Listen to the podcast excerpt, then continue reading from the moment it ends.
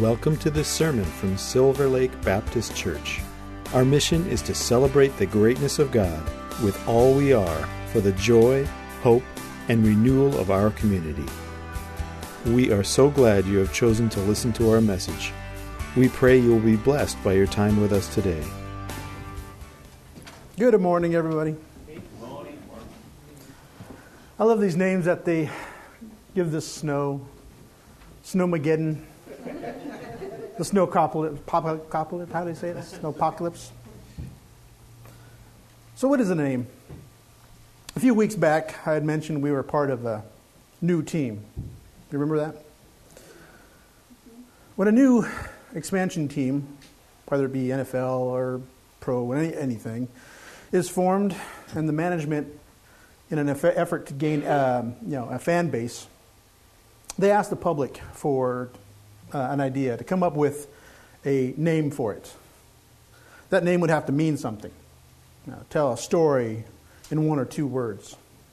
Seattle Mariners, makes sense. Minnesota Vikings, yeah, makes sense. Dallas Cowboys, okay. Texas Cowboys, that makes sense. For me, Garden City Buffaloes. or when, like, a zoo announces a new baby elephant or giraffe.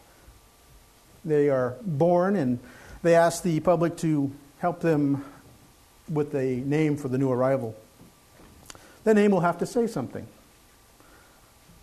Those names given remind us of where we are and whom we're dealing with. As God commissioned Adam to name every animal and bird in Genesis 2:19, even we are honored to name our own children for one reason or another. They have a specific name or purpose that we're, they're given. Everything has a name people, places, things, even ideas. They are identified so we can distinguish them, love them, respect them, recognize them. To describe them and honor them and sometimes worship them. There's no question that these passages that we're going to be going over are one of the most significant events in history. It's the founding of the first great Gentile church. The church was founded under God's sovereignty, control, and will. The church is set forth very simply, yet as a dynamic pattern for all churches and believers to copy. The bulk of these passages takes place in Antioch. Antioch was the third greatest city of the Roman Empire, following only Rome, Alexandria. In size and importance, the city had over half a million citizens. The city was dominated by Greek culture and language, but had a large Syrian and Jewish population. It was tolerant of a lot of religions. It was the home of the great temple uh, Daphne. She was a minor Greek goddess associated with uh, bodies of water, like springs and wells and fresh water. The prophetesses of the temple were sacred prostitutes. It's kind of an oxymoron, isn't it? Through all that, however, Antioch was important was important to Christian history. It was the first great Christian church among the Gentiles. It was the city and church, it was the city from which the church the church would send worldwide missionaries. That's what I'm trying to say. Christianity was, was launched from Antioch through a great mission Antioch was the church where believers were first called Christians. We'll be looking at uh, chapter 11, verses 19 through 30. And as we turn there, I'll pray for us. Father, again, Lord, thank you so much for allowing us to gather here today to bring forth this snow, whether, again, it's not necessarily part of our plans, but again, you had a plan for it and the reason for it. Lord, we pray for those who couldn't make it here today or for one reason or another are sick or, or just uh, traveling. Lord, and we thank you so much for allowing us to pray for those who are in need. And thank you, Father, for, again, just giving us another glorious day that we were able to lift you up and glorify you to the highest of which you deserve. We pray, Lord, that you be with us today and deliver a message that, uh, again, you want us to hear. We thank you for it in Jesus' name. Amen. So, chapter 11, starting with verse 19. Now, those who were scattered after the persecution that arose over Stephen traveled as far as Phoenicia, Cyprus, and Antioch, preaching the word to no one but the Jews only. But some of them were men from Cyprus and Cyrene, who, when they had come to Antioch, spoke to the Hellenists, preaching the Lord Jesus. And the hand of the Lord was with them, and a great number believed and turned to the Lord. I've always noticed that God will provide His word to the most uncommon of places. We see here in these verses the church was born. This tells us that what happened to the believers who were forced to flee Jerusalem after the death of Stephen. Saul had launched a persecution against them, trying to stamp out the name of Christ. They were scattered everywhere. Phoenicia, which includes the cities of Tyre and Sidon, Cyprus and Antioch, but even though they were scattered, they still preached. They still preached Christ. There wasn't an area touched that wasn't touched by the gospel.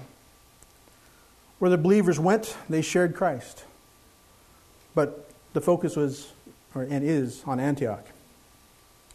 The church was born, like I said, through lay believers, through their witnessing. Some believers witnessed to the Jews only, but Others believed, or other believers witnessed to the Gentiles in Antioch. But the church was really born by the Lord's hand, by his sovereignty and control. God overruled all the trials and opposition and caused the church to be born.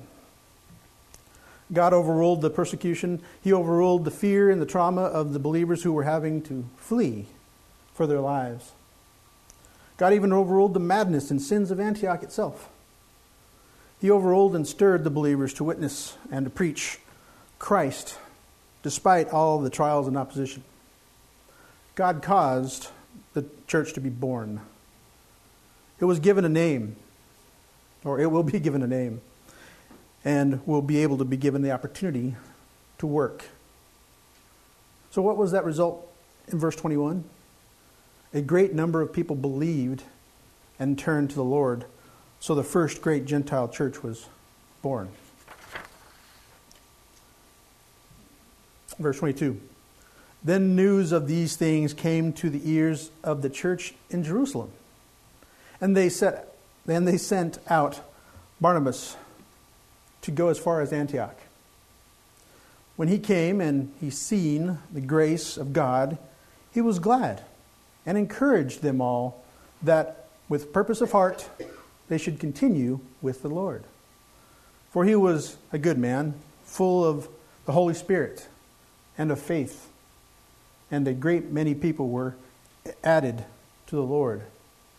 Again, he came, and more people were added to the Lord. God always provides just the right people for the job. Notice that once the church was established, it wasn't left to fend for itself. The church was followed up and taught. The mother church in Jerusalem heard about the witnesses of the scattered believers. Remember, both the apostles and the first leaders of the church were still in Jerusalem. Jerusalem was still considered the mother church. It was the church that the scattered churches looked to for leadership. And the mother wanted to help the new church and churches spring up all around us. Elvis Aaron Presley A name many of us recognize, described as a peaceful and generous man, humble and kind hearted, a believer and a witness. He was asked about his fame and whether he could believe how popular he had become. He said he got lucky. He was the right person at the right time. God supplies us with the right person at the right time. We could be described as the right people at the right time. So, in this case, along comes Barnabas. The church at Jerusalem sends Barnabas to Antioch. He was sent so the new church would have ministerial help, so that they would be encouraged, and so that they could be taught how to survive and grow as a new church. Barnabas was the right person to send. His name means encouragement. He encouraged them to remain true to the Lord with all their hearts. I remember saying that about this church. That even though we sometimes suffer loss, we need to be encouraged to carry on, but do so leaning on the Lord. His character was just what it should be. He is described as a good, upright, just, moral, and honorable, and pleasing to God. He was what he should be, inwardly and outwardly. He was full of the Holy Spirit. Conscious and aware of his Holy Spirit's presence and power, and to tell you the truth, no minister of the gospel, no dis- uh, disciple of the Lord should be any less than Barnabas. As a result of Barnabas and his encouragement, many were added to the Lord. Here's the key new church will reach people. In fact, any church will reach people when believers witness faithfully. When the churches are showing interest in the witnessing of believers elsewhere, and when discipline, uh, disciples and ministers are encouraging and demonstrating such godly behavior. Verse 25. Then Barnabas departed as uh, for Tarsus to seek Saul. And when he found him, he brought him to Antioch. So it was that for a whole year that they assembled with the church and taught a great many people. And the disciples were first called Christians in Antioch. Yay, us. We got a team now. God's new church will need a name, direction, and leadership. Now, the church seeks additional staff. It was too much for one minister to handle by himself. So, Barnabas sought help. The focus in these verses seem to be or seem to show us, at least, that Barnabas was the one who realized that more help was needed. But surely the church was bound to have sensed that from the very beginning, that they needed additional staff. And given its approval, they need, the need was sensed, and the decision was made to seek help. But who should they get that would qualify to be able to handle the church at Antioch. A unique person. A unique person was needed, a person who not only had a Jewish background, but who knew the Greek language as well and culture and could relate to both Gentile and Jew alike. A person also needed to be fearless and bold in his witness for Christ. Barnabas knew such a man. His name was Saul, Saul of Tarsus. So he set out to find him. Saul, or Paul as he will become known, had been busy throughout Syria and Cis, uh, I always get this name wrong. Cilicia. Yeah, I got it. Preaching Christ. Apparently, Saul was, wasn't easy to find, but Barnabas knew it was God's will to have Saul help in Antioch. So he was eventually found and brought to Antioch. Saul and Barnabas stay in Antioch for a whole year, teaching the gospel. Many of the believers met constantly for intensive training. They met to be taught about the Lord. The church developed an unbelievable heritage for itself and for Christ. So much so that the believers here in Antioch were first to be called Christians. They were now identified. They were part of the same word that means, but what, what does it mean? Does you remember? Christ. The chosen one, the one given to us. The name was a nickname given to believers by the unsaved people at Antioch. The title was a name for people belonging to Christ. For the followers of Christ, the title is used only two other times in the New Testament Acts 26 28. Then Agrippa said to Paul, You almost persuaded me to become a Christian. 1 Peter 4 16. Yet if anyone suffers as a Christian, let him not be ashamed, but let him glorify God in this matter. Think about those two verses for a moment. First, somebody is being asked to become a Christian or to follow Christ. Then later, they're talking about suffering. That's part of what we are.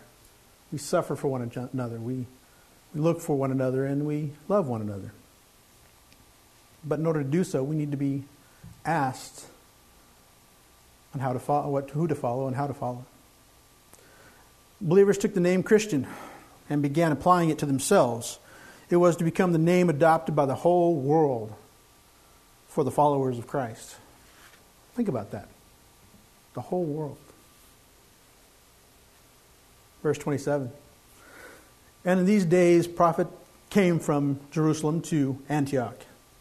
Then one of them, named Agabus, stood up and showed by the Spirit that there was going to be great famine throughout the world, which also happened in the days of Claudius Caesar. Then the disciples, each according to his ability, determined to send relief to the brethren dwelling in Judea. This they also did, and sent it to the elders by the hands of Barnabas and Saul. The church at Antioch launched its own worldwide mission prophets from Jerusalem came to help in the ministry of Antioch.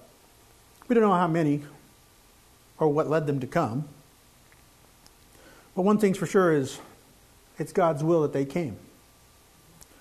We know it had to be God's will by what happened next.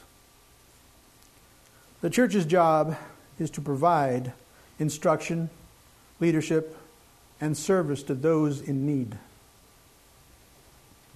First, there was a prophecy of great need.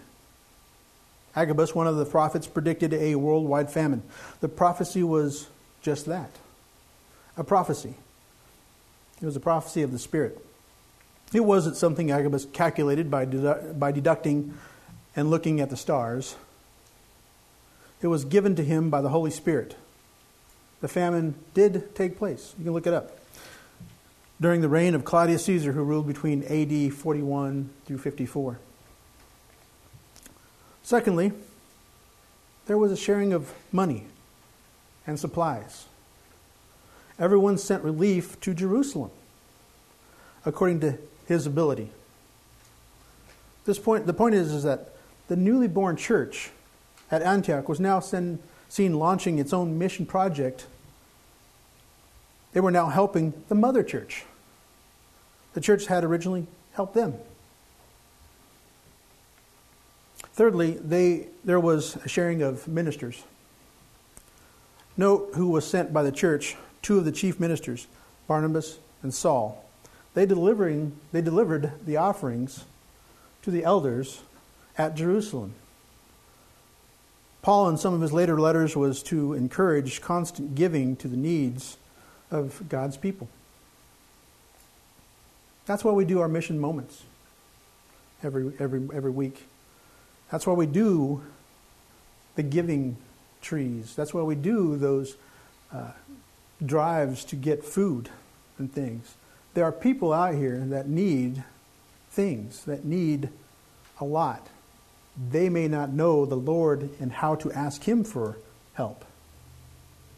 We do. That is our mission. But in all this, we see that God has sent, set a pattern for all churches. A church is born, the church is followed up and taught. The church meets for constant, intensive training, like right now. The church develops a reputation for serving Christ. And then the newborn church launches its own worldwide mission. God expects his church to constantly ask, what would he want from us? As an elder, I think of that a lot of times. What would God want for this church? Not what does Will want, or what does Jim want, or what anybody sitting outside these walls want, but what does God want? Here are some of those other questions I think of that we need to think on. Are we following that example? That example that was given earlier. Are we concerned with the worldwide vision of spreading the gospel? What effect are we having on our community and those around us? And community can be can start at home. Those friends and relatives who are around us, and those friends and relatives who are scattered around. Are we serving them as well? These are the questions that we need to con- constantly and continually ask ourselves to make sure we are staying on track on track with God's call for SLBC. Many thousands of people use services like Ancestry.com and such to ask what, where they came from, who they descended from, some meaning or some purpose. What does their name mean? We each have a name for ourselves an identity, a goal, a purpose, or name. Our names describe us and provide details of who we are and what our character is like. What we need to do is identify our name with that of Jesus Christ. Live our lives according to Him. Share with those who ask and, sh- and, and serve as He would want us to. Teaching our children according to Him. Give our time and efforts for Jesus, for His glory. That's the only name that means everything. We think on these things as we pray in His name when we go through our daily lives, when we here go come to church, and we think about what's our day going to be like? What are, what are we going to do? What are we going to eat? How are we going to spend our time? Think about what time can be spent on thinking of Jesus and what he would say giving the opportunity, I think he would say, do as I would do. That's pretty simple. And of course, the ability to ask those who don't know him Do you know how much Jesus loves you? That name should evoke something in anybody, whether they know him or not.